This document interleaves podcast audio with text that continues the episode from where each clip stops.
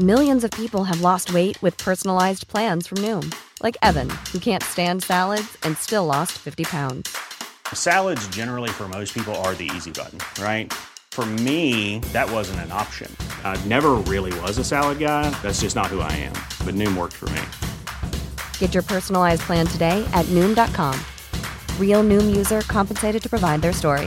In four weeks, the typical Noom user can expect to lose one to two pounds per week. Individual results may vary.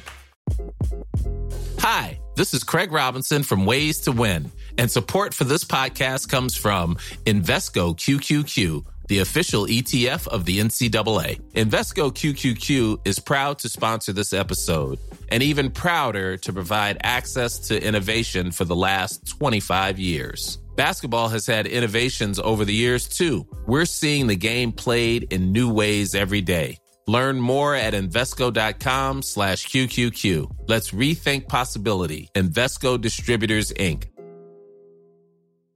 Mom deserves the best, and there's no better place to shop for Mother's Day than Whole Foods Market. They're your destination for unbeatable savings, from premium gifts to show-stopping flowers and irresistible desserts. Start by saving 33% with Prime on all body care and candles. Then get a 15-stem bunch of tulips for just $9.99 each with Prime. Round out Mom's menu with festive rosé, irresistible berry chantilly cake, and more special treats. Come celebrate Mother's Day at Whole Foods Market.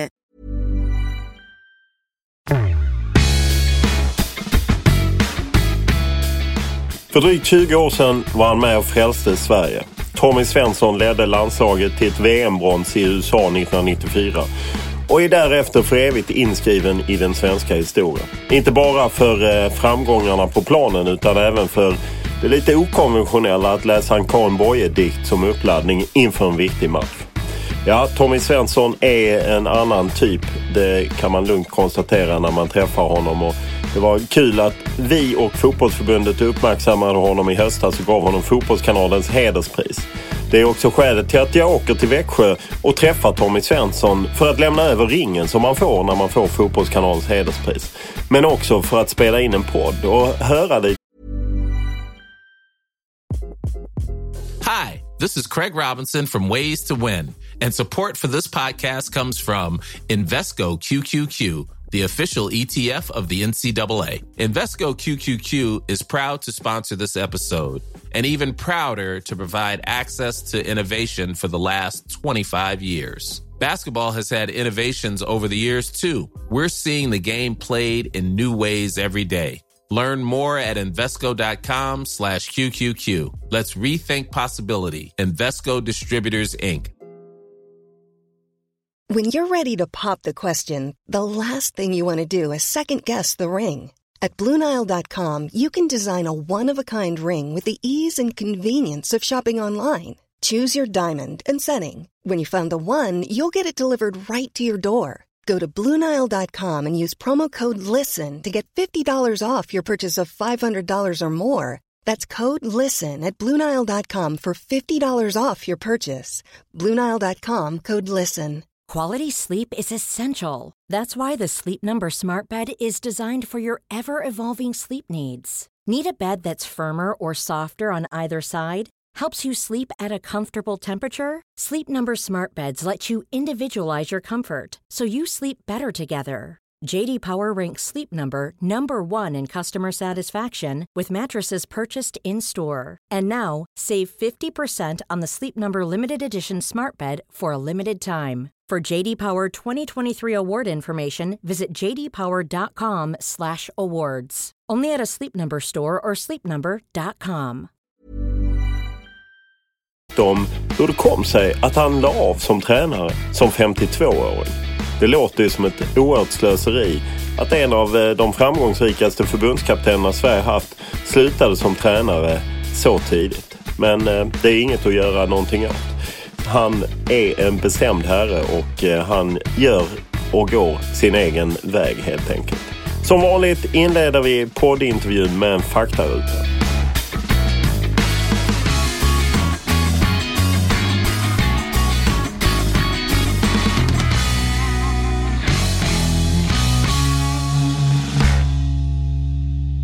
Ålder?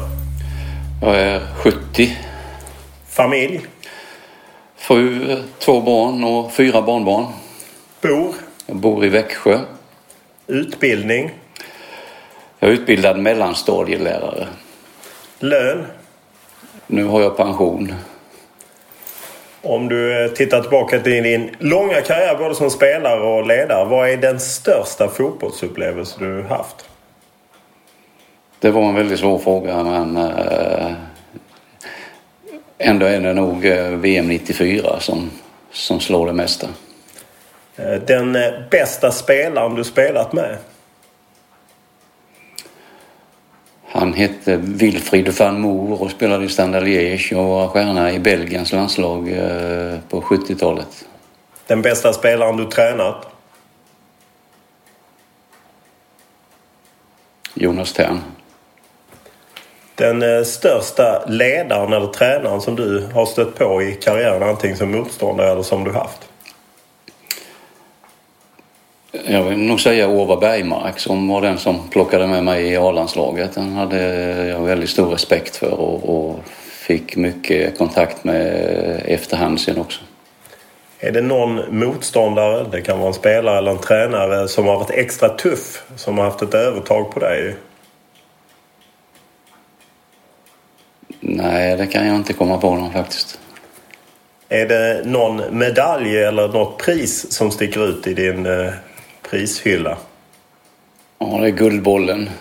Jag fick ju Guldbollen 1969 och det, det var ett stort ögonblick för mig som spelare. Jag vet inte om du har eh, bytt till dig tröjor under karriärens gång och i så fall är det någon tröja du är lite extra nöjd över att ha i din samling? Jag har faktiskt inte sparat. Jag gjorde det ett tag men eh, jag sparade inte några. Så att, eh, annars så eh, den största spelaren jag spelat mot var ju Pelé. Han mötte jag med Standard Liège i en, i en träningsmatch när han var med Santos på Europaturné. Bästa publiken du har haft? Ja, det var på eh, Värensvallen, eh, kvalet 67. När vi hade eh, nästan 27 000 åskådare och vi gick upp i Allsvenskan för första gången. Sämsta publiken? Eh, Råsunda, första landskampen mot Österrike. Jag tror det var 4 000 personer. Vad kör du för bil? En Honda CRV.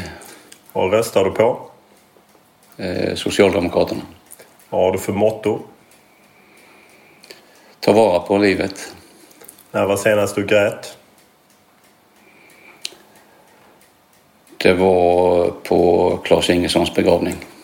När var senast du var onykter?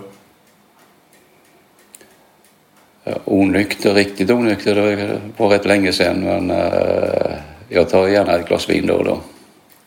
Vad läser du? Läser väldigt mycket skönlitteratur, historiska romaner, deckare emellanåt. Vad lyssnar du på? Gärna 60-talspop. Vad eh, ser du på? Mycket idrott. Det är väl det mesta. Vad surfar du på om du nu surfar på din telefon eller dator? Bägge delar. Eh, det är mejl och sånt och sen eh, surfar jag på tidningssidor och lite på aktiekontot. Är du aktiv på sociala medier? Twitter, Facebook, Instagram? Jag är med på Facebook men jag är inte, inte aktiv. Vid det här laget så kan ni väl att eh, på Acast så får ni mycket, mycket mer än bara podden. Där finns klipp, artiklar och annat som intervjupersonen pratar om. Så att det är bara att klicka sig in på Acast för att få mer av podden. Vi träffas idag i Växjö. Tommy Svensson har varit snäll nog att bjuda hem mig på lunch och eh, det är samtidigt som eh, Växjö regeras av ishockey. SM-slutspel pågår och Växjö Lakers är i SM-final medan Öster spelar två divisioner ner. Hur känns det för en gammal fotbollslegendar i Öster? Det känns lite som upp, upp och nervända världen. Eh, men eh, jag gläds ju med Lakers. Jag är hockeyintresserad också. Har ju spelat hockey själv också och tycker det är jättekul. De gör det fantastiskt bra. En väldigt välskött förening. Eh, hoppas bara att Öster kan komma tillbaka i samma klass så att vi har två elitlag här om några år. Finns det en risk att Växjö tar allt publikintresse, alla sponsorer, att det blir svårt för Öster att komma tillbaka? Det blir svårare än det varit tidigare, det tror jag, men eh, det finns absolut möjlighet att ha två elitlag i Växjö. Vad är det som eh, har gått snett i Öster? Många orsaker. Eh, man hade en period, tycker jag, där man sökte kortsiktiga lösningar, skaffade spelare hit och dit och ingen kontinuitet. Nu har man börjat om från början och insett att man måste producera egna förmågor och försöka ta vara på de eh, förmågor som finns i trakterna runt omkring som man gjorde förr i tiden. Det tror jag är rätta vägen. Hur involverad är du i Öster? Inte alls. Hur svårt är det att inte alls vara involverad? Inte svårt alls. Du har ju ändå, eh, jag menar alla som inte kan historien så var det ju så att din pappa Stig Svensson eh, legendarisk ledare spelade på 30-talet tror jag i Öster och sen så blev han både ordförande och lagledare och allt möjligt. Och på något sätt var det ju krattat för dig som både spelare och lagledare att du skulle ta över klubben? Jo, jag eh, har ju bara spelat i Öster i Sverige. Och, Öster är ju min klubb naturligtvis. Jag tycker när farsan var ju ordförande i 45 år och, och jag spelade i en massa år och sen var jag manager eller sportchef i sju eller åtta år någonting. Och det, det blev väldigt mycket Svensson. Så när jag flyttade eh, till Norge som tränare så bestämde jag mig för att jag skulle inte komma tillbaka till Öster. Redan då hade du bestämt det? Ja. Hur, eh, hur många gånger får du frågan, ska du inte bli involverad? Ja, det har varit någon gång men uh, inte speciellt många gånger. Men var det inte lite på tal att du skulle vara med på ett litet hörn nu, tyckte jag mig höra nu när de börjar om från början, att du skulle vara lite rådgivare? Det har jag inte hört talas om. Nej, okej. Okay. Men eh, Tror du att det hade funnits plats för eh, en ledare, typ Stig Svensson? Han tillhörde på något sätt den gamla sortens ledare. Det fanns ju Stig Nilsson i, i Halmstad BK och Erik Persson i Malmö FF. Dagens fotbollsintresserade minns ju inte det men då kändes det som att det ofta var enpersonsledare i klubbar. Hade det funnits plats för det 2015?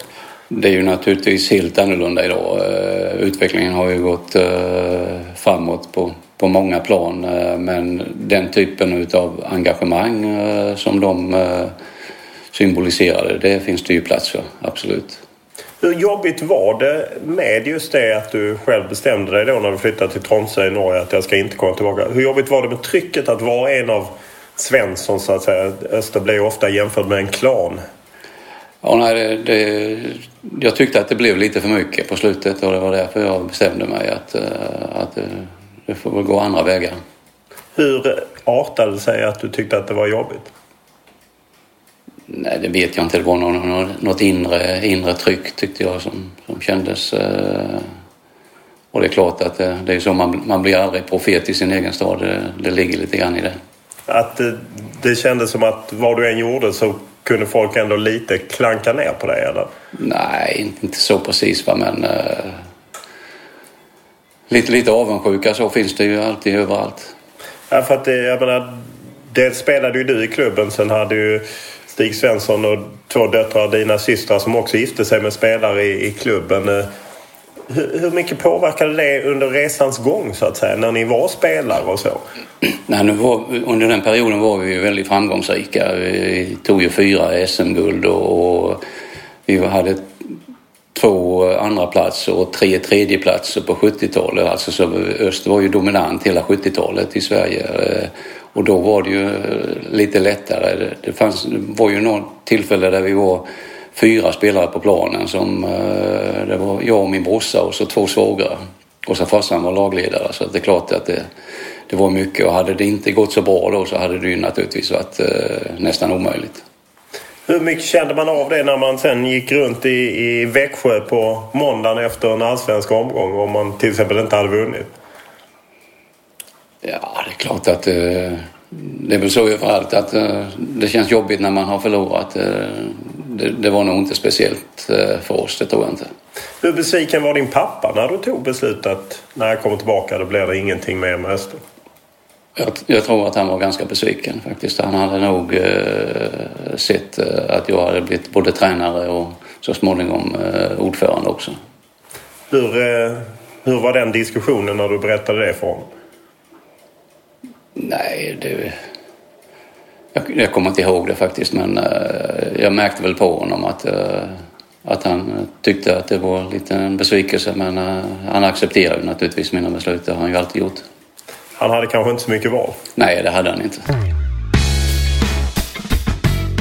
I slutet av 60-talet skulle Andy Warhol, den amerikanske popkonstnären, ställa ut på Moderna Museet i Stockholm. Då skrev han i programmet något som har blivit klassiskt. Att i framtiden så kommer alla vara världskändisar i ungefär 15 minuter. På ett sätt hade han ju rätt, men han gjorde kanske en felbedömning när det gällde tiden. För det känns ju snarare som att allt går snabbare och snabbare och snabbare. Och det kanske handlar om 15 sekunder snarare än 15 minuter. Och eh, det är ju också lite slående att vi ofta glömmer bort historien. För eh, ungefär samtidigt som Andy Warhol förberedde den här utställningen på Moderna Museet i Stockholm, då var Tommy Svensson en oerhört skicklig spelare i, i öster som hade kommit upp i allsvenskan och tagit SM-guld direkt. Och han var en tongivande kraft i öster under många år och var även utlandsproffs och landslagsman och vann Guldbollen som spelare. Ja, det är väldigt mycket man kanske inte har koll på när det gäller Tommy Svensson före tiden som förbundskapten. För han hade en en, inte bara en faktiskt, två karriärer. Han var även sportchef i Öster när man dominerade svensk fotboll i slutet av 70-talet och tog flera SM-guld. Så att eh, det finns en hel del att lära om eh, historien kring Tommy Svensson. Det är ju lätt att se dig som eh, ja, bronstränaren från 94 men vad många kanske inte vet var ju att du hade ju en fantastisk spelarkarriär. Jag menar du var med och spelade upp Öster i Allsvenskan, SM-guld, sen var du utlandsproffs, du spelade VM 70. Eh, hur beskriver du dig själv som spelare?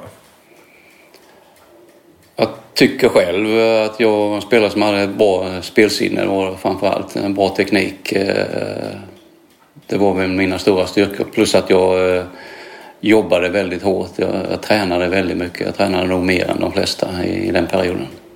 Om du skulle jämföra dig med en modern spelare, vem är du då? En Xabi Alonso eller en... Ja, nej. Vi kan ta i Sverige så skulle jag nog likna mig vid Anders Svensson faktiskt. En Anders Svensson? Ja, det tror jag. Ja, det är ju inte det sämsta. Du var utlandsproffs i Standard Liège i tre år. Hur kommer det sig att du inte stannade ute längre? Ja, det var så att min mor omkom i en bilolycka eh, i januari eh, det året när jag skulle förlänga mitt kontrakt. Eh, och jag kände ett moraliskt eh, ansvar att, att flytta hem. Jag kände att min farsa behövde mig hemma då. Och eh, därför flyttade vi hem. Och det, det kändes rätt och jag ångrar mig fortfarande inte. Även om jag hade kunnat stanna ute några år till. Hur eh, var den känslan just att sätta sin egen karriär lite för eh, någon annan i familjen? Ja, det var naturligt för mig. Va? Så att jag, jag har inte tänkt på det på det sättet utan det, det har känts rätt. Alltså, omständigheter kan man inte rå över. Hur, eh, när du kom tillbaka så då var det Öster som gällde? Det fanns inga andra alternativ utan det var för... Nej, det var Öster. Det var ju absolut ingen tvekan under eh, stora delar, förutom dina tre år i Standard Liège, så jobbade du vid sidan av eh, fotbollen. Hur, hur var det att balansera? Nej, det var ju jobbigt alltså.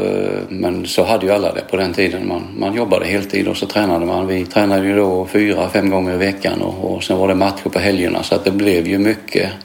Man var ju borta väldigt mycket och det tog mycket tid. Va? Men uh, man älskade ju det livet och ville inget annat. Så att uh, det var naturligt på något sätt. Vem skötte markservicen? Det gjorde min fru och det har hon gjort i, i alla år och gör fortfarande. Uh, var det något man reflekterade över då? Gör, idag kanske man reflekterar mer över det, men då? Nej, idag är det ju annorlunda naturligtvis. Men på den tiden var det ju så.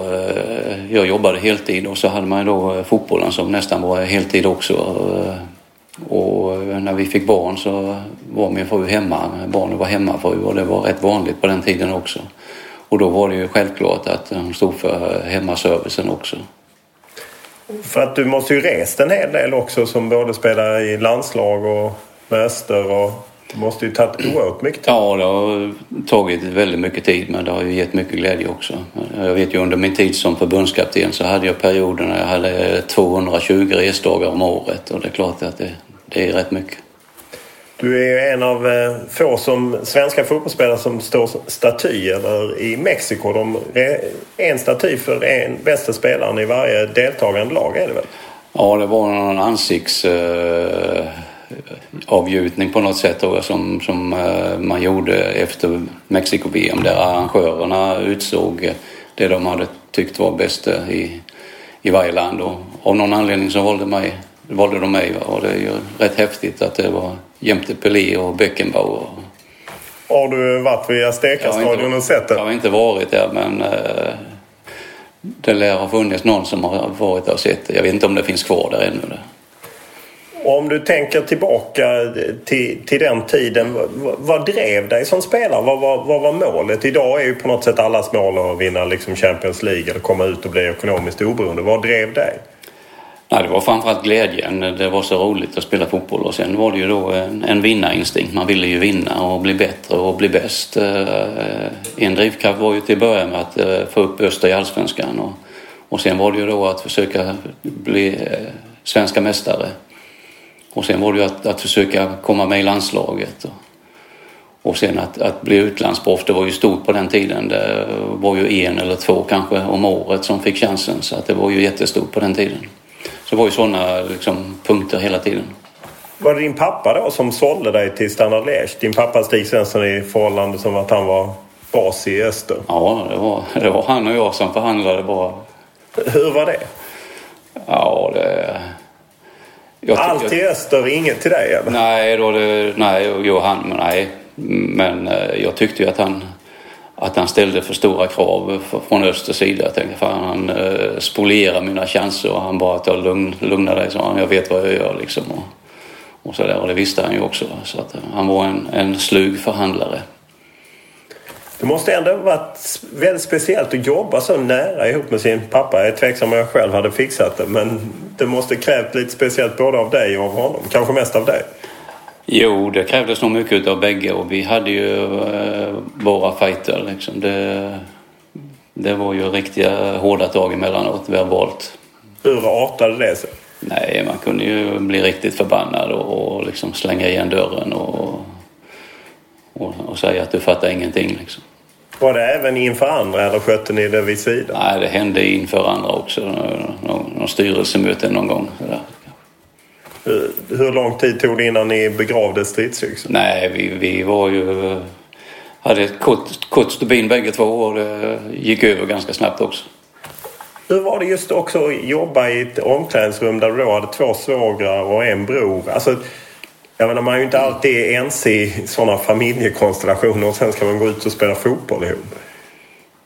Ja, det, det, är klart att det var en speciell situation men eh, vi, vi tänkte egentligen inte på att, att vi var eh, bröder eller att vi var svagare och sådär utan vi var som alla andra och sen som jag sa tidigare så vi hade ju framgångar då och det gjorde ju att det blev lättare. Det hade säkert varit eh, tuffare om det hade varit massa motgångar.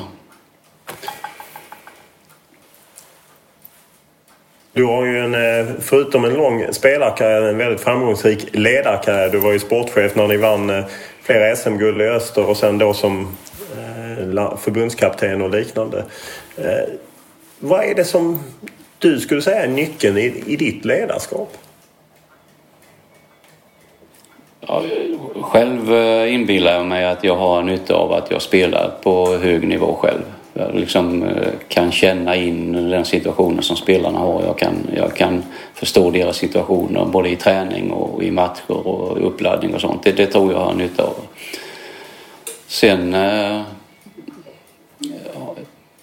försöker jag ju liksom att, att eh, få andra människor att växa och det kan man ju göra på olika sätt. Men eh, glädjen att, att se hur olika spelare kan växa individuellt och hur de kan växa tillsammans eh, i lag. Det är ju rätt, rätt kul att vara med om.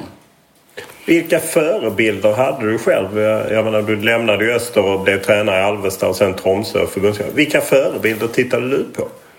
Ingen speciell, men det är klart att man har påverkats av olika ledare man har haft. Jag har säkert påverkats av min farsa, jag påverkades av Ova Bergmark och, och de tränare jag hade just. Eh, vi hade en ungrare, Vilmos Svarsegi, som eh, var fantastisk för oss på den tiden. Och jag hade någon tränare nere i, i Standard Liège med lite auktoritär eh, hållning liksom. Och sen har jag väl plockat lite utav varje tror jag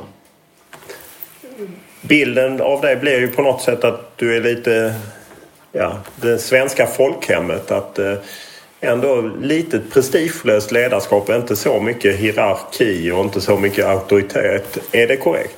Ja, det, det tror jag. Alltså en, eh, en auktoritär demokrat eller, eller tvärtom kanske. Tror du att det kommer från uppväxten av, jag menar, du är född 45 och då uppvuxen i ett Sverige som bara expanderar och att ett, ett rätt jämlikt samhälle försökte man åtminstone skapa. Ja, det tror jag. tror eh, att, att jag är påverkad av min eh, uppväxt. På vilket sätt har det yttrat sig? Ja, jag har blivit den person jag är. Liksom att, eh, att, jag tycker om att samarbeta och jag tycker om att, att kunna hjälpa andra att bli bättre och, och gläds när man ser framgångar hos andra. Jag talade med någon gammal landslagsspelare som sa att om alla på jorden hade varit som Tommy Svensson hade det varit en betydligt vänligare och enklare värld. Och, eh, förstår du vad han menar? Ja, lite kanske. Eh, det känns ju roligt att höra.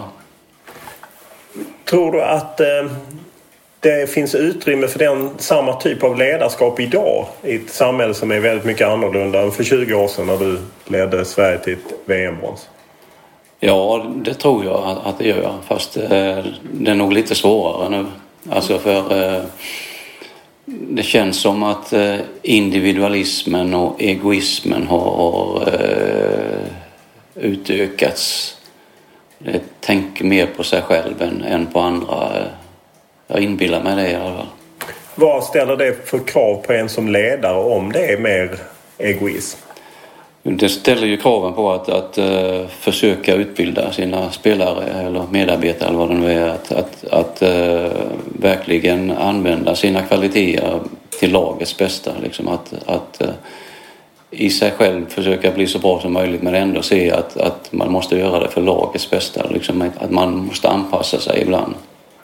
Du har kanske gjort en av de största insatserna för Karin Boye med tanke på att, eller att lära ut Karin Boye med tanke på att du tog en del av den, en dikt som hon hade skrivit i samband med VM 94 och läste i omklädningsrummet.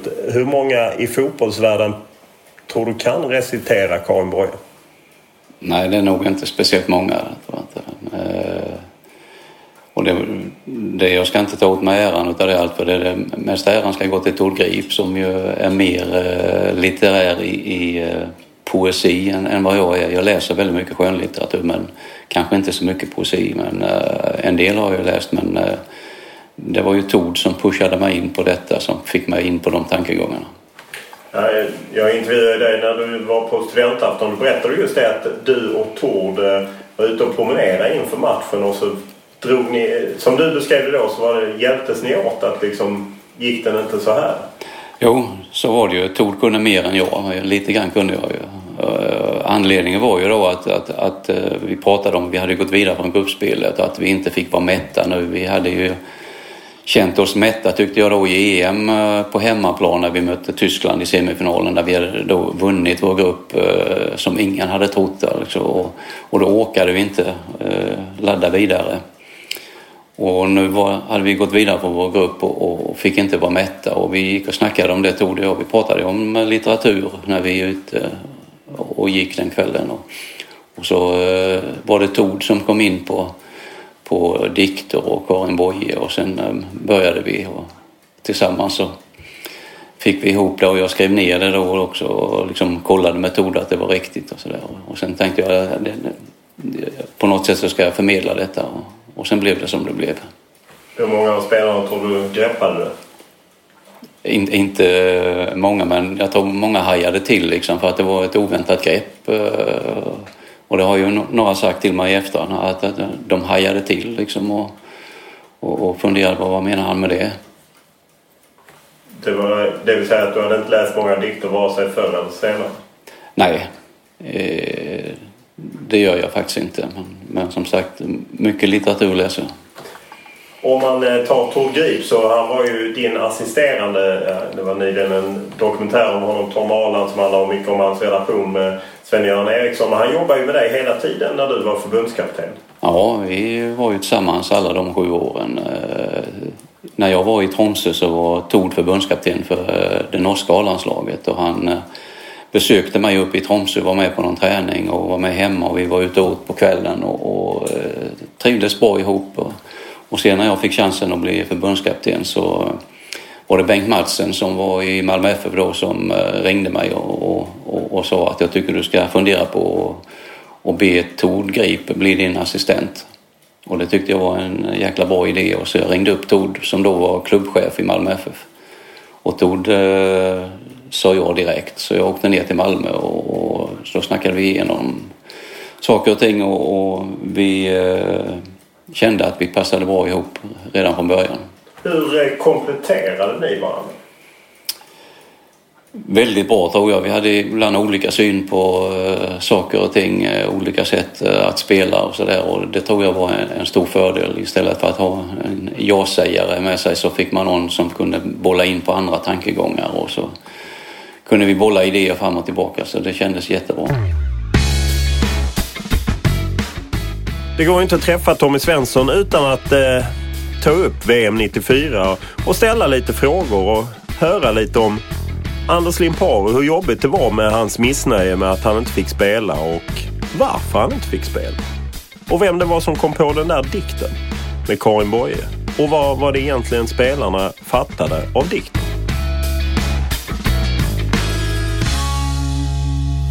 Om vi går till EM 92 som ju var din första turnering. Hur viktigt var det för dig att, att ni fick en turnering så att säga där ni var klara att, att ni skulle delta utan kval?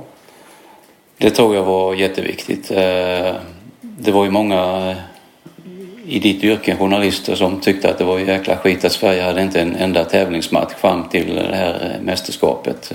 Så när jag tillträdde så hade jag inte en enda tävlingsmatch innan mästerskapet började. Men för min del var det jättebra för jag fick eh, chans att testa nya spelare, testa nya idéer och spelsätt och sådär och så liksom pröva sig fram utan att det var några viktiga poäng på spel. Så det var eh, helt suveränt och sen hade ju som du nämnde tidigare då eh, spelare som hade erfarenhet utav VM 90 med i bagaget och gav mig många tips på och som var bra och vad de tyckte var mindre bra och som eh, vi kunde göra bättre. Så det hade jag stor nytta av. Och sen att, hemma, att eh, mästerskapet gick på hemmaplan var ju en fördel också med all publik i ryggen. Hur eh, bekväm kände du dig med en del svåra beslut som jag menar, redan EM 92 just att man ska begränsa antalet spelare. Man ska kanske välja bort några gamla veteraner som har varit med mycket. Och... Jo, det är ju tuffa beslut naturligtvis men det, det ingår ju i ledarskapet att, att eh, man måste kunna ta tuffa beslut eh, och förstå att eh, alla kan inte tycka som du. Vem bollade du med då? Ja, det var ju först och främst Tord Grip. Det var ju vi två som, som snackade mycket men sen pratade jag mycket med en del av spelarna, spelare som jag eh, ansåg skulle vara ganska givna i flera år framåt. Till exempel Jonas Tern och Rolle Nilsson och, och flera av de andra. Liksom, de hade, bollade jag ju idéer med hela tiden. Även kring andra spelare helt enkelt? Nej, inte, inte så eh, utan mer om eh, upplägg och, och kanske spelsätt och, och hur man skulle agera försvarsmässigt eller anfallsmässigt men eh, aldrig, aldrig eh, om den eller den spelaren. Om du skulle ställa över en spelare eller peta en spelare, kontaktade du den spelaren då och förklarade att så här resonerar jag eller fick den bara läsa det i tidningen? Du menar när man tar ut en trupp? Eller? Ja, om man tar ut en trupp oavsett om det är till en landskamp eller till ett mästerskap eller? Ja, när jag presenterade trupperna så om det var någon som hade varit med eh, mycket tidigare eller så där, eh, och som inte skulle vara med i så fall så talade jag om det i förväg. Det gjorde jag. Eh, om det var spelare som inför en match då normalt hade spelat och som inte skulle spela så försökte jag nog tala om det i förväg. Hur öppna var spelarna för den typen av dialog? Ja, det var olika med olika personer. En, en del eh, har ju svårt att acceptera det. Liksom, eh, tyckte att jag gjorde fel. Men eh, det, det sa jag ju då också. Det, du har all väl rätt i världen att, att tycka fel och att jag inte förstår någonting. Va? Men eh, ändå måste du försöka förstå att, att jag gör det jag tycker är bäst. Eh, jag gör ju det för lagets skull. Alltså. Sen om du tycker olika så okej. Okay. Finns det någon eh, laguttagning eller någonting där du kan känna att ah, där gjorde jag fel. Jag borde satsat på den spelaren eller jag borde inte tagit med honom. Absolut. Eh, I efterhand så kan man ju tycka det. Va? Men eh, det är ju alltid lätt att säga i efterhand när man ser resultatet. Eh, däremot kan jag säga att jag ångrar aldrig att jag har gjort eh, den eller den uttagningen för att det, med de eh, förutsättningar och det som jag tyckte just då så kändes det rätt att göra det. Så.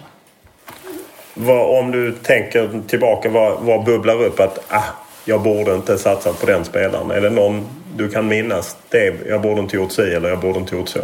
Jo då, det finns några stycken men inga, inga som jag vill berätta. För att?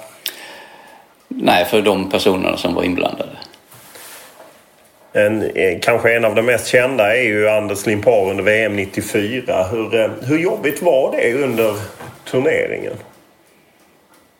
Nej, jag själv tyckte inte att det var speciellt jobbigt under turneringen. Jag, man, jag hade så mycket att göra och det var fullt uppdragen. Eh, jag tittade ju på video själv och jag klippte video själv också på den tiden. gjorde man ju det. I alla fall jag.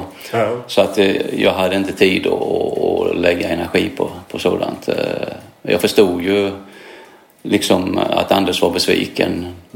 Det förstod jag och jag pratade ju med Anders också småningom och, och så liksom hur det var. Och, och förstå att han, att han tycker fortfarande att jag hade fel kanske men, eh, men så är det ju.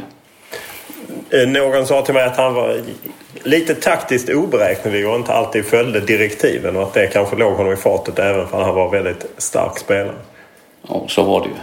Att han inte helt enkelt kunde hålla positioner och liknande? Ja, det var ju, det var ju Anders var ju en gudabenådad fotbollsspelare. Alltså han hade ju allting egentligen. Vänster och högerfot och hur snabb som helst och jättebra skott och, och dribbling och allting. Men eh, emellanåt eh, det taktiska så eh, försvann han i sin kreativitet. Ja, för att eh, man, det var någon som berättade för mig att man kunde ibland se att liksom, ja, men Anders ska ju stå där och så stod han 40 eller 30 meter bort och var i sin egen värld lite. Ja, det var ju så med Anders med den genialiteten han hade liksom så eh, poppade det upp eh, idéer i hans huvud då som, som gjorde att han gjorde en sak där som, som kanske inte vi hade bestämt att man skulle göra. Så det kunde ju hända efter VM 94 framgången så har du ju lite sagt att ja, men vi hade målet att vi hade ju gått då till semifinal och tagit brons i EM 92. Vi hade målet att vi skulle gå hela vägen. Talar du utåt om det inför mästerskapet att vi åker för att ta medalj eller var du försiktig utåt? Till eh, 94 så eh, sa vi ju utåt sett att vår målsättning var att vi skulle gå vidare från gruppspelet.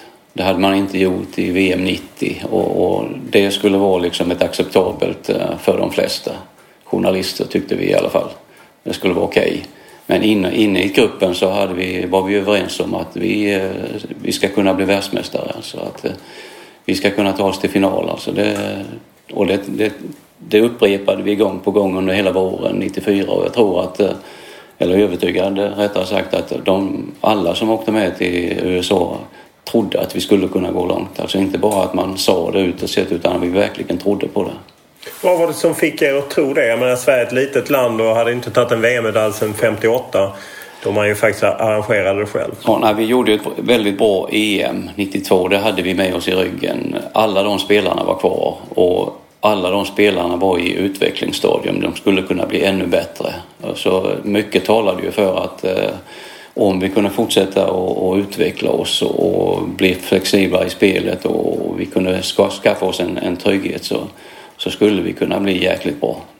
Och vi, vi förberedde oss otroligt noggrant på alla sätt och vis, både fysiologiskt och planeringsmässigt och, och killarna visste ju vilka förberedelser vi hade gjort och det också stärkte ju, ju truppen att vi är bättre förberedda än något annat. Hur ofta spelar du upp eh, semifinalen mot Brasilien och utvisningen av Jonas Tern? Ja, i, i mitt huvud händer det väl uh, lite då och då. Det gör det ju. Jag tittar aldrig på någon gammal eh, DVD eller så, det gör jag inte. Men det händer ju att bilderna dyker upp i TV någon gång emellanåt och, och ibland när folk pratar om det så är det klart att det, det ögonblicket dyker upp. Både hos mig och Jonas kan jag tänka mig. Det fanns ju antydningar där om att domaren, det skiftades väl domare tätt inför eh, matchen och att det var lite riggat till Brasiliens fördel. Hur ser du på det idag? Nej, jag, jag kan ju bara se spekulationer. Jag, jag funderade aldrig i de banorna då och jag gör det inte nu heller. Det, det tror jag inte.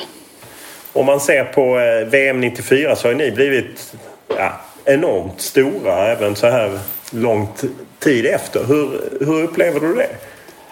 Jag upplever ju det fantastiskt. Jag tycker det är jätteroligt att folk fortfarande kommer fram eh, om man är ute och knackar på axeln och säger tackar för sommaren 94. Det var så länge sedan men folk, det har etsat sig fast hos folk eh, väldigt mycket och det är ju jätteroligt. Och det, det roligaste tycker jag är när ungdomar som inte ens var födda 94 kommer fram och, och säger det var du som var tränare 94. Och de har sett videon sen eller sin pappa eller mamma prata om det. Det är häftigt. Hur eh, tajta är ni som grupp? Ofta får man ju utifrån kanske bilden av att oh, men det, de hänger ihop. Men hur, hur tajta är ni som grupp? Det var en och är fortfarande en väldigt tajt grupp. Alltså det är något speciellt som jag tror aldrig kommer att, hända igen. Ett, ett så sammansvetsat gäng och ett sånt fantastiskt gäng utav fina killar. Det, det är nog svåröverträffat. Men det fanns ändå naturligtvis, som det finns i alla eh, grupper, gnisslingar. Det räcker ju att läsa Claes Ingessons bok och lite om hans passningar till Thomas Ravelli och liknande. Att det fanns. Hur, hur hanterade man det? Jo, men det är klart att det är ju alltså 22 olika individer. Eh, det vore konstigt om det inte, om det inte fanns spänningar mellan dem i, i olika situationer och, och olika eh, tidpunkter det gällde ju ändå att få eh, alla att inse att, att eh, man får bita ihop och, och, så får man ibland göra avkall på sig själv för att, att det ska bli bra för laget. Och blir det bra för laget då blir det ju bra för dig själv också. Och det, det tror jag alla anammade på ett väldigt fint sätt. En omdiskuterad händelse är ju VM-semifinalen där Martin Dahlin startade och där det på något sätt antyds att en del av hans lagkompisar var arga för att han fejkade skada. Men vad är, vad är din bild? Var det du som bad honom att spela? Ni visste ju att han hade problem så att säga. Ja, han, han fejkade ingen skada. Alltså, han, han hade... Eller inte fejkade skada Nej. men fejkade att han var mer okej okay än vad han uppgav. Ja, jag tror, jag tror inte han fejkade det heller utan att det var en ambition att, att vilja. Och uh, Martin hade ju varit uh, avgörande för oss i kvalet 93. Han var fantastisk i inledningen av turneringen också eh, fram till den här matchen och även i kvartsfinalen mot eh, Rumänien var han ju eh, väldigt avgörande kan jag säga. Och sen hade vi ju kort tid på oss, det var söndag till onsdag. Och vi skulle förflytta oss från San Francisco till Los Angeles så vi hade inte många timmars förberedelser det var flera som inte kunde träna någon gång eh, mellan de matcherna. Och Martin var en av dem. Han hade problem med vaden. Eh, och vi testade honom och, och, jag pratade med läkaren och läkaren sa att det, det är ingen fara. Det är ingen risk att eh, han går sönder eller någonting sånt. Och eh, då ville jag ha med Martin. Alltså det, både Martin och jag. Martin ville ju naturligtvis men också jag ville eh, till varje pris ha med Martin och det var en chansning. Men eh, jag förstår inte någon som i mitt läge skulle kunna gjort något annat. Alltså en, en Martin som hade varit så jäkla bra innan och, och ställa över honom. Utan det var en chansning. Men blev det lite hett i omklädningsrummet? Ja, det blev, det blev, det blev hett i omklädningsrummet därför att eh, Martin eh, presterade ingenting första halvlek och vi var utspelade av, eh, av Brasilien. Det var ju Thomas Ravelli som höll oss kvar i matchen. Och eh, Martin tog inte de löpningar som han skulle göra och sådär. Och, och, det är enda gången på hela VM som jag var förbannad i pausen. Och det sa jag inför allihopa i pausen att eh, fan, här, sitter, här är tio stycken som kämpar som idioter och så gör du ingenting. Alltså jag har berömt dig mycket tidigare och nu får du ta lite kritik också. Och eh, ska du fortsätta nu så vill jag fan se eh, ändring i, i andra halvlek. Och eh, det är klart att det var många utav de andra spelarna som hade liksom sprungit nästan ihjäl sig. Och så tyckte de att Martin gjorde inte riktigt ifrån sig det han skulle, att de var förbannade. Det förstår jag mycket väl. Fick du gå och tona ner det hela sen eller lät man det bara det vara? Ja, vad, jag, jag, vad jag kommer ihåg liksom så eh, var det ju en väldigt tryckt stämning och ingen hade hört mig säga någonting sånt tidigare. Tror Så att, eh, jag tror att, eh, att de hajade till allihopa faktiskt. En annan omdiskuterad händelse är ju Thomas Brolin när han eh, uteblev från landslaget kvalet inför eh, Finlandsmatchen, avgörande match, han tackade nej till landslaget. Eller var det så att du skulle peta honom? Jag har hört lite olika uppgifter. Nej, det var aldrig aktuellt att, att jag skulle peta, peta honom. Eh, vi hade, jag hade snack med Thomas eh, vid någon utav landskamperna där, eh, Israel tror jag det var. Där jag, där jag tyckte eh, att han inte hade förberett sig väl nog och, och sådär. Och jag sa till honom att han skulle skärpa sig. Och, och det gjorde han ju verkligen. Han gjorde ju tre mål sen och var kanonbra. Alltså det, det problemet som upplevde var att, att jag berättade det för några journalister att jag hade pratat med Thomas och det tog Thomas illa upp för. Men sen, eh, det tyckte han inte om, det vet jag. Men sen tyckte han då att det var journalister som hade eh, liksom Eh, skrivit ner honom eh, onödigt. Och eh, så kände han sig inte riktigt i form så han tackade ju nej till några landskamper där på hösten. Och eh, jag ringde honom flera gånger och liksom försökte uppmana honom att ändra sitt beslut. Det gjorde han ju så, så småningom sen då. Och då var det ju väl både för honom och för oss att han, att han tänkte om. Fanns det någon gång att du tänkte att wow, nu kanske jag skrämt bort en av de stora stjärnorna? Nej, jag, jag, tyckte inte att det var jag som hade skrämt bort utan eh, jag, jag, tror att Thomas eh, kände sig lite orättvist behandlad och han kände inte sig riktigt i form heller och, och därför så, så vill han eh, avstå. Jag är glad att han ändrade sig. Det är nog många. Eh, en eh, tråkigare händelse var ju det som skedde i höstas när Claes Ingesson gick bort efter lång kamp och eh, jag menar, du hade ju mycket kontakt med honom. Hur, hur påverkade det dig? Det gjorde det väldigt mycket och gör fortfarande. Jag har liksom svårt att acceptera det fortfarande. Det, det var ju en, en, fantastisk kille på många sätt och, och vi hade en tät kontakt eh, som far och son eh, kan man säga. Eller jag sa hellre som storebror men han, han, han sa nog hellre farsan i så fall. Så att, eh, det var lite speciellt. Eh, vi pratades vid ofta och han, han ringde mig bland annat eh, på vägen till första matchen som tränare i Elfsborg. Och ville, körde han från Ödeshög till, till Borås och så ville han ha lite råd på vägen vad jag ska tänka på nu när jag tar min första match. Det, det glädde mig mycket. Har du läst hans bok? Ja, i boken så på något sätt så är det ju en paradox i den här ja, starka, kraftfulla spelaren men samtidigt också någon slags osäkerhet eller någon slags att han inte riktigt vet att vad han är värd. Känner du igen den bilden? Ja, det gör jag faktiskt lite grann alltså för att eh, han, han fick ju lite kritik eh, utav en del journalister vet jag under VM 94 eh, som tyckte som du sa då att Anders Limpar skulle spela istället för, för Klas. Eh. Och eh, han tog nog illa vid sig av det.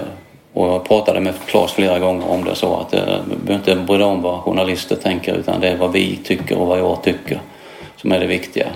Och det betyder jättemycket för det här laget och det vet jag att han kände att han gjorde men utåt sett så så fick han inte cred för det på alla håll. Va? Det, det tyckte han nog var lite tråkigt. Men det kan också samtidigt vara lite Ja. Att man blir eh, lite undrande till någon som ändå får väldigt mycket bekräftelse. Jag menar, om man struntar i journalister, men jag menar, publik och han hade en fantastisk karriär, många klubbar, tjänade mycket pengar om det nu är något slags mått och så. Och så ändå innerst inne finns den här tvivlet på sig själv. Ja, jag vet inte om, om det egentligen var tvivel på sig själv utan att han, att han äh, kände att han inte fick bekräftelse från alla håll liksom, som han tyckte han var värd och som vi tycker att han var värd. Alltså det, jag tror mer att det var det. Hur mycket brydde du dig själv om eh, vad som stod i tidningar? Jo, jag tog också illa vid mig faktiskt därför att eh, och jag eh, ringde faktiskt upp, eh, den enda gången jag gjort, jag ringde upp en av chefredaktörerna på en, den stora tidningen och, och så när jag läste vad som kom hem, när vi kom hem om just Claes Ingesson Att, att det, du får skriva vad du vill men den här gången har du totalt missuppfattat det som är lagidrott. Alltså. Vem var det du ringde? Nej, det, han, han vet nog det själv. Vad, vad fick du för respons? Jag, jag, jag tror att, uh, att, han, att han kände uh, kanske att, att han hade missbedömt situationen lite. Det var mer en krönik, det var inte chefredaktören, kanske krönikören för den tidningen som hade skrivit då ja. helt enkelt. Ja. Och som hade varit väldigt kritisk mot Claes helt mm. enkelt.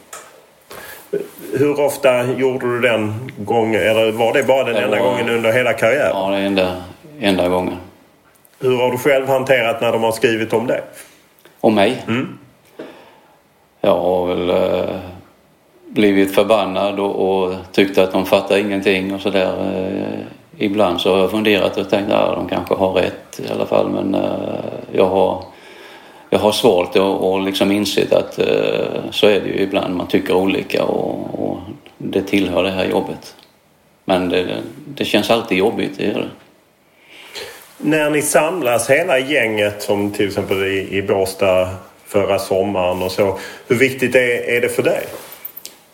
Ja, det är jätteviktigt och, och jätteroligt. Alltså det är ju, vi känns som en enda stor familj. Vi har ju spelat en hel del matcher sådana uppvisningsmatcher någon gång på sommaren i, i rätt många år eh, och, och, då har vi träffats med hela familjerna då och de har haft fruar och tjejer och barnen med sig och, och vi har knutit samman så att det har blivit som, som en, stor, en stor släkt på något sätt och, och vi trivs väldigt bra tillsammans och, och har jätteroligt eh, och det märker man ju på allihopa.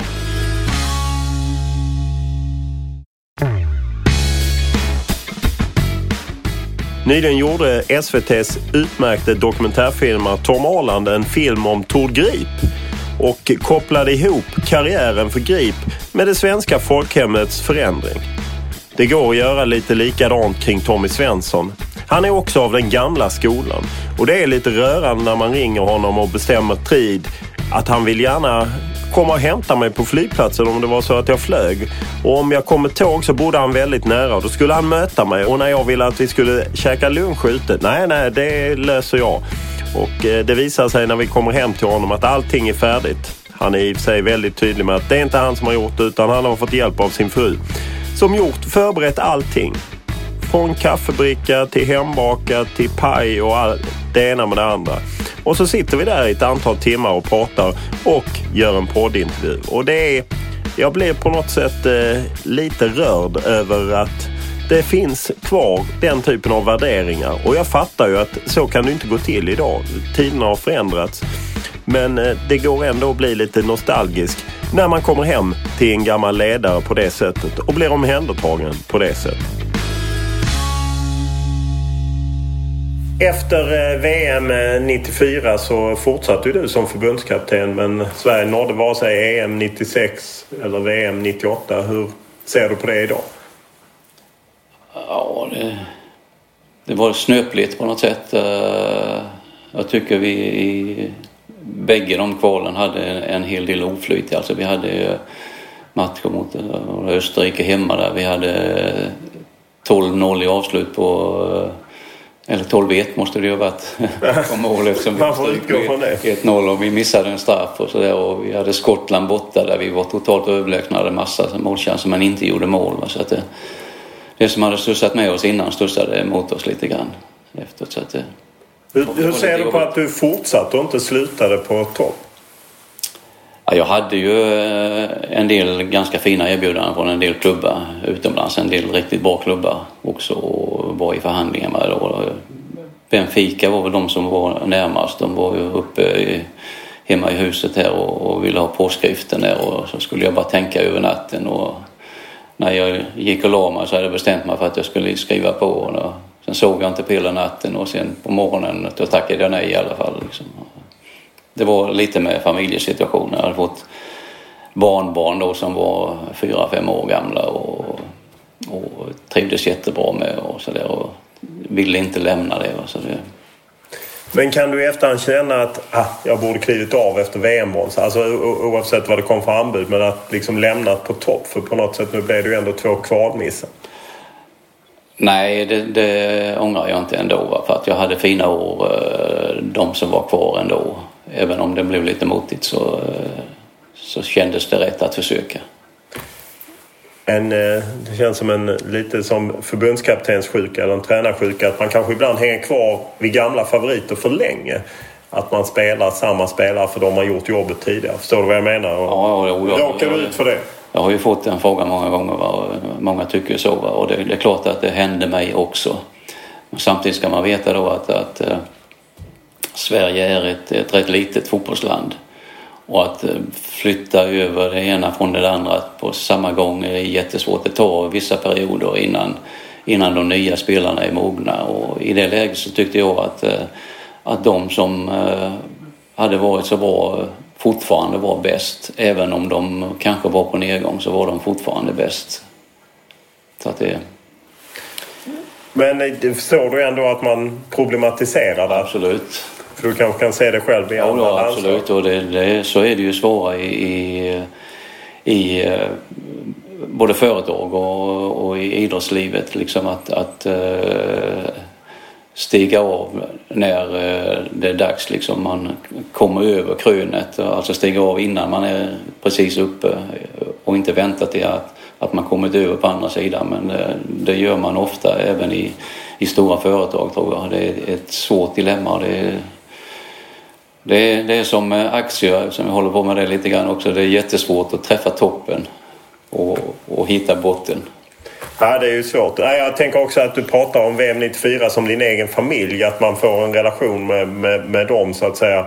Att det också kanske blir extra känslomässigt att man ska peta en av dem? Jo, men eh, så är det säkert. Det drabbade säkert mig också. Var det någon i förbundet som sa att ah, men efter EM 96 när det inte hade kvalat in att nej men du borde inte fortsätta? Nej, tvärtom. Eh, de var angelägna om att jag skulle förlänga kontraktet. Och du hade då anbud från Benfica. Jag för mig du hade Athletic Bilbao. Var det några andra klubbar också? Ja, jag var i Glasgow och förhandlade både med Rangers och Celtic faktiskt. Samtidigt? Nej, inte samtidigt. Det var två, två olika år alltså, men, men bägge klubbarna. Och eh, det var någon i England också. Men... Eh, Vilken klubb i England? Det var... Eh, vilka var det? Det var det där Roland Nilsson spelade sen. Sheffield Wednesday? Sheffield Wednesday, ja. Sheffield ja. Wednesday var det. Mm. Lockade inte det? Jo, det är klart det lockade. Det lockade på olika håll men sen... Sen... Jag vet inte om jag hade passat för det. Jag är inte säker på det. Varför inte? Nej, jag vet inte. Jag inbillar mig att det var större egoism och större individualism och lite större stjärnor och sådär. Det känns också lite folkhemskt att inte vilja lämna Växjö och, och bar, tänka på barnbarn för eh, ja, pengar och andra, en annan karriär. Jo, men så är det nog lite. Det har, det har varit viktigare för mig. Liksom. Det finns eh, andra värderingar i, i livet än, än eh, pengar och karriär. För, för mig känns det rätt osannolikt att du, att du slutar som 52-åring. Ja, gjorde jag det? Mm. Ja. Ja, om du, du slutade ja. 97 och du är född 45. Ja, och så stämmer det nog. Ja. Att, att det känns som att du hade haft åtminstone 10 år till. Ja, det, det kunde jag säkert haft också. Men jag, jag kände liksom att eh, det livet var nog för mig. Liksom. Jag hade levt med fotbollen i hela mitt liv på heltid i stort sett och ibland jobbat dubbelt och mycket resor hit och dit. Och jag ville väl se något annat i världen också. Hur många gånger sedan dess har du tänkt att ah, jag saknar det? Jo, det har ju hänt eh, när man är på de stora matcherna och är på mästerskapen. Så det, känna liksom det, den nerven och det engagemanget, det, det saknar man ju. Efter du eh, slutade som förbundskapten så jobbade du åt förbundet. Vad gjorde du då? Jag var kvar i tre år på förbundet. Eh, jag hade ju en tjänst, jag hade kunnat vara kvar till jag var 65 då men eh, då eh, var meningen att jag skulle jobba som någon slags koordinator mellan de olika landslagen. Att man skulle hitta någon röd tråd i utbildningen inom förbundet. Och jag var med som överledare heter det ju då på en del olika U21 och U17 eh, i olika turneringar och så där. Och det var jätteroligt eh, att vara med dem och se det här men eh, det stämde inte riktigt. Jag, jag trivdes aldrig riktigt med det. Och jag vet inte om jag tyckte att jag fick respons heller för det så att jag, jag tyckte att det var bättre att jag hoppade av. När du säger att du kanske inte trivdes och inte fick respons. De lyssnade helt enkelt inte på dina idéer? Jag vet inte. Jag tyckte att, eh, att man behövde kanske tänka lite nytt och hitta nya vägar och sådär och det var lite, lite svårt emellanåt. Hur hade du velat tänka nytt? Det vet jag faktiskt inte nu men eh, det är väl eh, i alla organisationer och sådär så behöver man väl ibland bryta med sitt förflutna och tänka i nya banor och se istället för att tänka att det här har gått bra tidigare och tänka att, att kanske måste vi tänka nytt. Kan vi hitta nya idéer? Finns det några erfarenheter vi kan ta vara på och så vidare? För mig som kommer utifrån så låter det lite konstigt att man inte lyssnar på den som har kanske stått bakom svensk herrfotbolls största framgång i modern tid.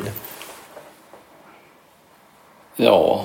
Eller hur upplevde du det? Nej, jag, jag ska väl inte säga att, att, man, att man inte lyssnade så men uh, jag kände att, uh, att det var nog för min del att, att uh, jag ville göra någonting annat. För det finns ju lite som en röd tråd. Det är ju många ur spelargenerationen av 94 Patrik Andersson och Jonas Tern och Henrik Larsson som på olika sätt har varit kritiska mot förbundet just och velat ha lite nytänkande och så. Förstår du hur dina gamla spelare resonerar?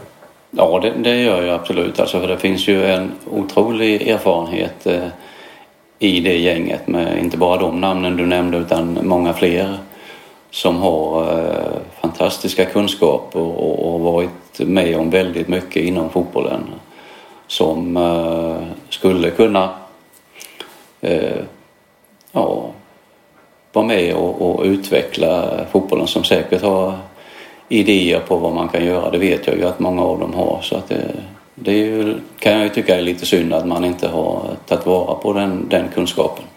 Vad tror du att det beror på? Är man från förbundets sida lite rädd eller är man, vad, vad tror du det grundar sig? Jag vet, jag vet, det vet jag faktiskt inte.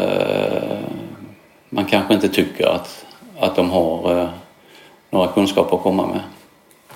Nu vet jag ju att eh, nya generalsekreteraren Håkan Sjöstrand träffat Jonas Tern för första, som första förbundsrepresentant nu i höstas och även träffat eh, Patrik Andersson och vad jag förstod så hade han även varit i kontakt med dig. Ja, jag har pratat med Håkan här och, och eh, han har ju pratat med Thomas Brolin också och, jag känner ju Håkan sen lite tidigare. Han var ju både på ICA och eh, Svenska Spel. Och eh, i det samtal han hade med mig så eh, har han ju idéer om att försöka knyta lite kontakter med en del i det gamla gänget och det tycker jag känns bra. Även med det? Ja. Är faktiskt. du intresserad av att ställa upp? Ja, absolut. Eh, om han vill prata med mig och utbyta erfarenheter så är jag absolut eh, positiv till det. Vad tror du att du kan tillföra? Det vet jag inte. inte. Ja, du kan inte vara så blygsam hela tiden. Nej, men det är klart. Eh, jag har ju mycket erfarenheter både som spelare och, och som inte minst förbundskapten då eftersom det gäller fotbollsförbundet. Så att, Något har jag väl att komma med men eh, exakt vad vet jag inte. Det. Men, men ett samtal liksom och, och vad man tycker om olika saker och ting och sen kan man ju ta till sig vad man vill. Men det, det är inte så att de ska sätta upp något råd som där ni ska ingå? Utan det är mer eh, informella Nej, samtal? är, än så länge är det i alla fall mer informella samtal. Och det är väl bra det. Ja.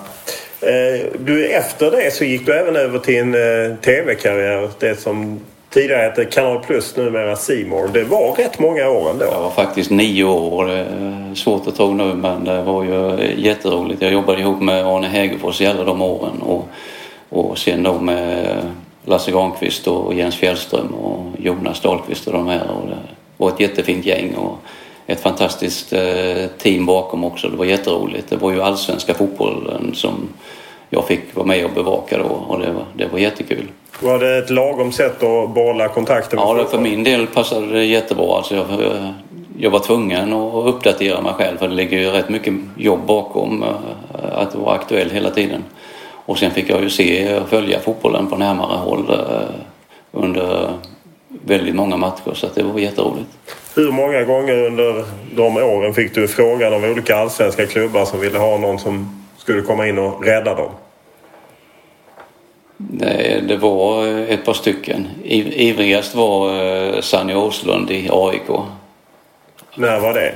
I början av 2000-talet? då? Ja, det, var... 2003, Ja, 2000? ja, någonting sånt där. eh, Hur nära var det? Ja, Sanny var eh, väldigt angelägen och jag träffade honom uppe i Stockholm och han ringde mig många gånger och, och sådär men... eh, Ja, det, det kan väl ha varit hyfsat nära någon gång kanske. Vilka andra klubbar? IFK Göteborg, Malmö? Nej, det var inga andra som direkt... Utan det var AIK? Ja, i alla fall Sanny Åslund. Ja, ja okej. Ha- Hade du kunnat tänka dig tanken att träna just någon annan klubb än, än din Öster då, där du hade spelare och varit spelare och ledare? Nej, det var, det var faktiskt ett dilemma för mig. Alltså, eh, som jag nämnt tidigare så har jag bara varit i öster här i, i Sverige. Både som spelare och ledare och egentligen skulle det varit svårt att, att ta något annat. Men det lockade Det lite. lockade lite grann ändå, det gjorde det. Vad var det som lockade? Ja, det var ju det där att, att, att ta hand om ett gäng igen och vara med och utveckla och känna nerven och, spänningen och sammanhållningen i, i, i ett gäng och en förening. Idag eh, sitter du ju som eh, många i tv-soffan och följer eh, både allsvenskan och landslaget. Så vad, vad är din bild av dagens allsvenska? Ja, inte den starkaste årgången vi har haft. Det tycker jag inte. Relativt eh, ojämn tror jag. Jag tror att det är en fyra, fem lag som är med och slåss i toppen och jag tror att det är en fem, sex lag som slåss om att undvika nedflyttning och sen är det ett mellanskikt. eh, Så att eh, jag tror att det blir en ganska ojämn allsvenska. Vilka lag tycker du är kul att se om du bara tittar spelmässigt? Ja, det är ju eh, några stycken här som är kul att se. Jag ska se Malmö FF, Hammarby på måndag. Och det är två lag som är kul att se. Vad, vad tycker du att Malmö FF gör rätt? Som ju då har blivit någon slags dominant i svensk fotboll, nått Champions League, sålt många spelare för mycket pengar. De har varit konsekventa tycker jag på ledarsidan. Eh, nu har ju Daniel Andersson klivit in som eh, en nyckelperson och han eh, gör ju ett väldigt stabilt intryck. Han har ju varit med själv och vet vad det handlar om. Och sen är de eh, balanserade. Jag känner ju Åge Hareide eh, ganska väl. Vi Möttes redan i Norge. Och han ger också ett väldigt stabilt intryck tycker jag. Och sen har de varit förnuftiga i sina placeringar hittills.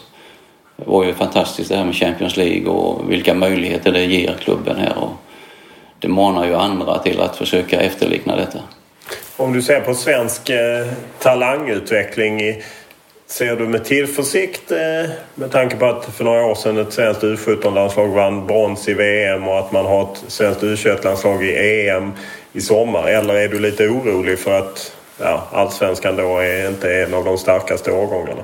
Nej, jag ser mer som att det är en spännande generation som är på väg in här nu. Eh, och det är klart att eh, A-landslaget är ju lite ålderstiget nu och det behövs en generationsväxling så småningom. Och här finns ju eh, rätt många spännande spelare som, som blir avgörande här vad det som händer med dem under de närmaste åren. Så att det, det ser väldigt positivt ut tycker jag. Om man ju ser på dagens landslag, är det svårt när man har varit då förbundskapten som Erik Hamrén i, i fem, sex år att göra den generationsväxlingen jag jämför med när du tog över landslaget och petade du mittbackarna, satsade på ett ungt mittbackspar, Patrik Andersson och Jocke Björklund. Eller Jocke Björklund var ju vänsterback från början, det var Janne Eriksson. Men du förstår vad jag menar, att man kanske lättare som ny slussar in unga spelare än vad det är när man har haft ett landslag under en massa år. Ja, problemet är ju att, att man har så mycket tävlingsmatcher eh, stup i ett som man måste vinna och ta poäng i och sådär. Och, och, eh, det är lite svårare att chansa. Jag hade ju fördelen som jag nämnde då inför EM 92 att vi inte hade några tävlingsmatcher på ett och ett halvt år.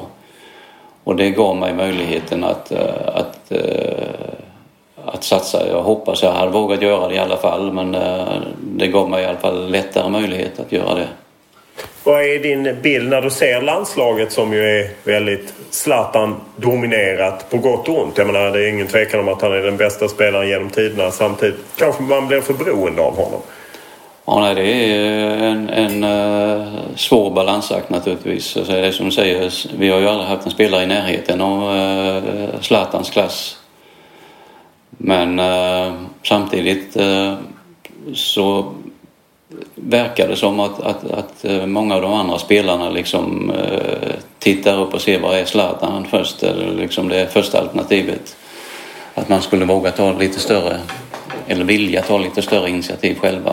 Eh, det, det är en, en balansgång naturligtvis. Och jag utgår från att du förstår också utmaningen som ledare, förbundskapten för ett landslag där man har en stjärna som är på världsnivå och sen så har man, är det rätt långt ner till resten. Att hur man ska balansera. Ja, det är ingen, ingen lätt uh, balansakt. Uh, det gäller ju att ingjuta mod i, i de andra och, och uppmuntra dem att, att våga göra mer på egen hand också. Att, uh, att, att ja, våga ta initiativ. Vad tycker du att Erik Hamréns tid som förbundskapten, är den godkänd, mer än väl godkänd eller hur ser du på den? Nej, den är väl godkänd så här långt. Eh, eh, det gäller ju att ta sig till EM-slutspel nu och det är jag ju övertygad att, att de gör. Och, och fram till dess så eh, kanske det har kommit in nya på vägen liksom, som, som kan göra att det blir ett slagkraftigt lag i, i slutspelet också. Under eh, VM, 70, eller VM 94 så fick ju ditt landslag eh, pris av Fifa som var mest eh, öppna landslaget av alla. Det är ju en stor skillnad gentemot pressen var då det. Det är en stor skillnad mot dagens landslag och hur man ser kring pressen och så. Är du förvånad över det avstånd som har blivit? Att, att, man, att ett svenskt landslag håller ett sådant avstånd till journalister? Ja, jag är förvånad generellt sett, inte bara eh, landslaget. Man ser ju klubbar utomlands också som eh, negligerar eh, media totalt emellanåt och jag har svårt att förstå det faktiskt för att eh, det måste ju vara ömsesidig respekt. Man förstår att man, man behöver varandra och att eh, släppa till. Det är ju mycket mer påpassat nu, det ska vi ju säga, än det var på vår tid också. Det är mycket mer pressat och fler matcher och och större publicitet så att det är lite svårare nu. Men nog tycker jag att man eh, borde kunna släppa på det eh, betydligt mer än man gör idag. Ja, men du hade ju själv stjärnor som Brolin och Dalin och Ravelli och så. Hur, hur fick du dem att eh, dansa efter din pipa? Nej men det var ju många som gnällde emellanåt och tyckte att eh, ska vi göra det här men vi, vi kom överens om eh, innan turneringen började att, att att, att vi försökte förklara för killarna att det här är viktigt. Det är viktigt både för er och för oss och för alla. Så att vi bestämmer nu att vi har en timme till förfogande för journalisterna varje dag och alla måste ställa upp på det. Sen får ni tycka vad ni vill om det men vi gör så här bara för att det ska bli och det, man liksom kom överens om att okej okay, så här gör vi. Sen var det säkert många som tyckte att det var, att det var och det blev ju då att många blev ju belastade mycket. och andra var det ingen som ville fråga och sådär men alla var ändå tvungna att vara tillgängliga. Men, men det blev en ordning som, som alla killarna accepterade och vi vet ju att, att media eh, tyckte att det, det var väldigt bra. Din efter, eller en av dina efterträdare då, Erik Hamrén, har ett mer ansträngt förhållande. Kan du förstå att han blir irriterad just med tanke på att det är ett annat medieklimat idag? Det är kanske hårdare och det är mer kanaler och så. Kan du förstå att man tröttnar på det här? Ja, det kan jag absolut göra. Det är som du säger, det är ju stor skillnad på, på tryck. Massor mer kanaler och, och, och, och det. Och skulle då eh, journalister själva få bestämma eh, vilka de vill intervjua där så skulle det bli ett oerhört tryck på Erik själv och framförallt på Zlatan. Det är ju ohållbart naturligtvis. Men att göra någon slags fördelning på ett smidigare sätt eh, tror jag att man skulle kunna göra. Har du, hur ofta träffar du Erik Hamrén och har du haft några råd till honom, inte bara om press utan allmänt sett? Liksom? Nej, jag har bara träffat Erik eh, på någon gala eller någonting sånt där. Så att, eh, han har aldrig kontaktat mig. Nej. Är du förvånad över det? Nej, det är jag inte. Tiden har sin gång. Tiden har sin gång, ja. Då tackar jag för det här. Tack själv. När jag lämnar Växjö och Tommy Svenssons lägenhet efter några timmar så är det med ett leende på läpparna. Jag blev upprymd av träffen med den förre förbundskaptenen och våra diskussioner. Jag vet inte riktigt vad det var, men det är på något sätt som om att han är som en oerhört lärd, erfaren och vis person som dessutom inte har särskilt mycket behov av att framhäva sig själv som vi i många andra har. Och det var på något sätt uppfriskande att ta del av någon som var mitt i centrum och som kunde på något sätt tjänat ännu mer pengar eller gjort ännu mer av sitt kändisskap. Men som valde någonting helt annat. Ja, det var en tankeställare som jag åkte hem med och eh, den kommer jag ta med mig. Podden snurrar dock vidare och i nästa vecka är det Häckens talang Simon Gustafsson som sitter på andra sidan micken. Så att eh, helt tar vi inte till oss att eh, packa ihop det hela och göra någonting annat. Men någon gång i framtiden kanske det blir så.